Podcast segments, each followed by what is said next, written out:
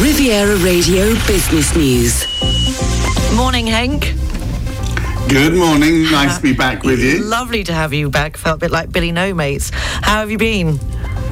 I've been very well, actually. I had a couple of weeks working in South Africa, which was really fantastic. I mean, I love South Africa. Everyone who knows me knows that Cape Town is probably my favourite place in the world. So it was nice to be back there after, what, five, five and a half years. So it was a real pleasure there. And of course, the hustle and bustle of, uh, of Johannesburg and Durban as well, which was good. And then I had a half term off with the children in Switzerland. So it's been a, it's been a really great couple of weeks, but uh, nice to get back to the UK and uh, watch all the political political machinations play out and get back to some familiar topics. Yeah, it's certainly all kicking off. What is the reaction uh, to Boris Johnson?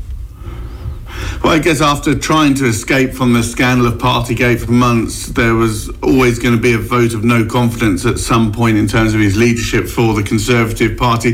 That played out as we saw last night. The result, as many of us know now, at the 359 Tory MPs, 211 sided with the current Prime Minister, while 148 expressed their discontent. I think that's probably a higher number than was anticipated. So Boris Johnson, of course, will remain in place for now, but with only uh, 50 59% of his party supporting him. You could argue, in some ways, he's in a worse position than Theresa May in 2018 with 63%. John Major, of course, back in 1995 with 66%. So, albeit narrow, this is certainly a win for Boris Johnson, who, according to the current rules, can't face another no confidence vote for another 12 months. Yet his leadership certainly appears weakened, and for the months ahead are likely to prove somewhat challenging, one would suspect. And how are the markets reacting to it? Well, if you look at the news, actually, it's not really triggered any significant moves in markets. Sterling was initially higher on news of the vote, then edged back down to its previous uh, position. I guess in this context, the person in charge matters a lot less than the policies being implemented. On that front, there's no indication that change is coming imminently, but a consequence of Johnson's uncomfortably narrow victory could be, I guess, a looser fiscal policy ahead. If true, the implications, I guess, will depend on what's being being announced. But all else being equal, more government spending could lead to more inflation and therefore more rate hikes. So markets will be watching developments, I think, very carefully indeed to see if we get a, a change in terms of policy and what that could mean in terms of the inflation projections and indeed what pressure that will put on the Bank of England in terms of that hiking cycle. Well, Rob, as he probably would have said, he'd be out by this evening, wouldn't he? He was always waiting to predict when, he, when he'd be going. I know he'll be absolutely furious that vote didn't go his way for uh, for, for for month upon month. Our our, our friend uh, was talking about the demise of Boris Johnson, and uh, probably at this point a little bit closer than uh, than he has been before, but uh, narrowly escaped and lives to fight another day. No doubt he'll come out swinging over the course of the next few weeks and months. The markets are slightly up. Reopening of China. Yeah, investors starting to take a more positive view of the outlook for economic activity and go global supply chains after Chinese officials stated there had been a curtailing of COVID outbreaks in Shanghai and Beijing. The number of infections across the country has been trending lower. Actually, there's no province reporting more than 20 cases a day on average over the course of the past week. This has allowed authorities to end a pretty strict two months of lockdown. They're allowing restaurants, parks, and entertainment entertainment venues to reopen. They will allow the resumption of public transport. And actually, if you look at the uh, 50 largest cities in China by economic size, none have widespread restrictions in place.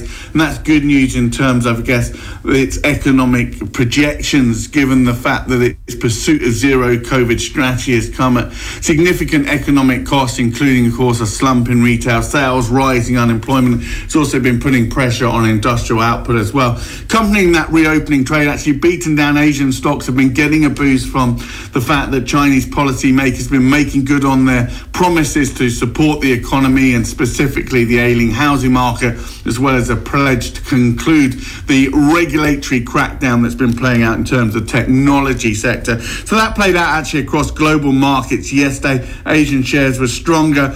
STOXX 600 in Europe rose nine tenths of 1%. Hopes of a revival in demand uh, for commodities from China helped that sector. We also saw technology and automakers advancing, although gains were capped as investors await the European Central Bank's decision on Thursday though rates are set to be kept on hold, the expectation is that the central bank will reduce its growth forecast, will ramp up its inflation projection, but also set out a path which will see uh, rates turn positive by the end of the year. Over on Wall Street, the S&P 500 rose three tenths of one percent, but we are looking at a weaker start on the European bourses this morning. Currently calling FTSE down 39 points, DAX over in Frankfurt down 14 points, CAC in Paris off 54 points. Now we were talking about this before you left, and we're still talking about it. Elon Musk and Twitter. What's the deal? What's going on here? We may be talking about it for some time to come. Elon Musk, perhaps getting a little bit of cold feet, one could argue, has said that Twitter is uh, breaching their merger agreement by not meeting his demand for information about spam and fake accounts. Shares in the social media platform were down as much as 5% yesterday. Last month, Musk said he wouldn't proceed with his $44 billion takeover unless they can prove bots make up fewer than 5% of its users. Musk has estimated that fake accounts make up at least 20% of all users. Twitter's board has said it plans to enforce that $54.20 offer. Markets, you have to say, are somewhat skeptical about their shares trading yesterday around $38 proposal to remind you does include a billion dollar breakup fee, also a provision apparently that can force Musk to complete. So this one could eventually be resolved in the courts, but still a long way to go. And the foreign exchanges, Henk. Pound against the dollar resting back at 124 and a half this morning. Euro dollar coming in at 106 and a half. Going to get one euro 16 and a half cents for your British pound this morning. And you did, did you get back to UK in time to celebrate the Queen's Platinum Jubilee at the weekend?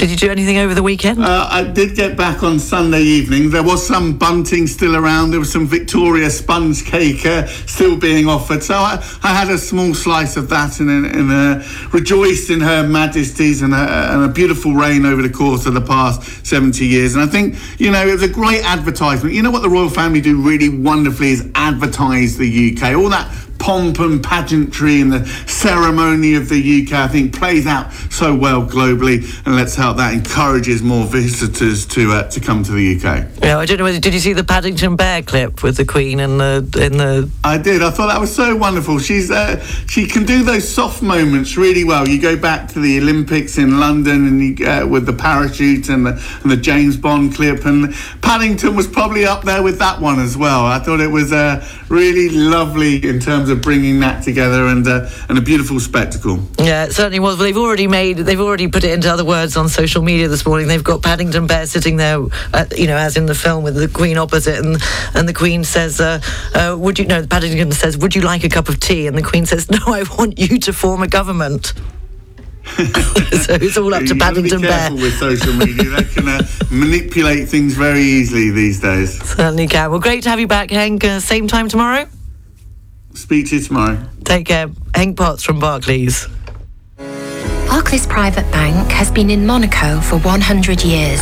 Since we opened our doors here in 1922, we have enabled our clients to invest in tomorrow and to influence it, drawing on experience, insights, and ideas to help them create the world they want to make possible.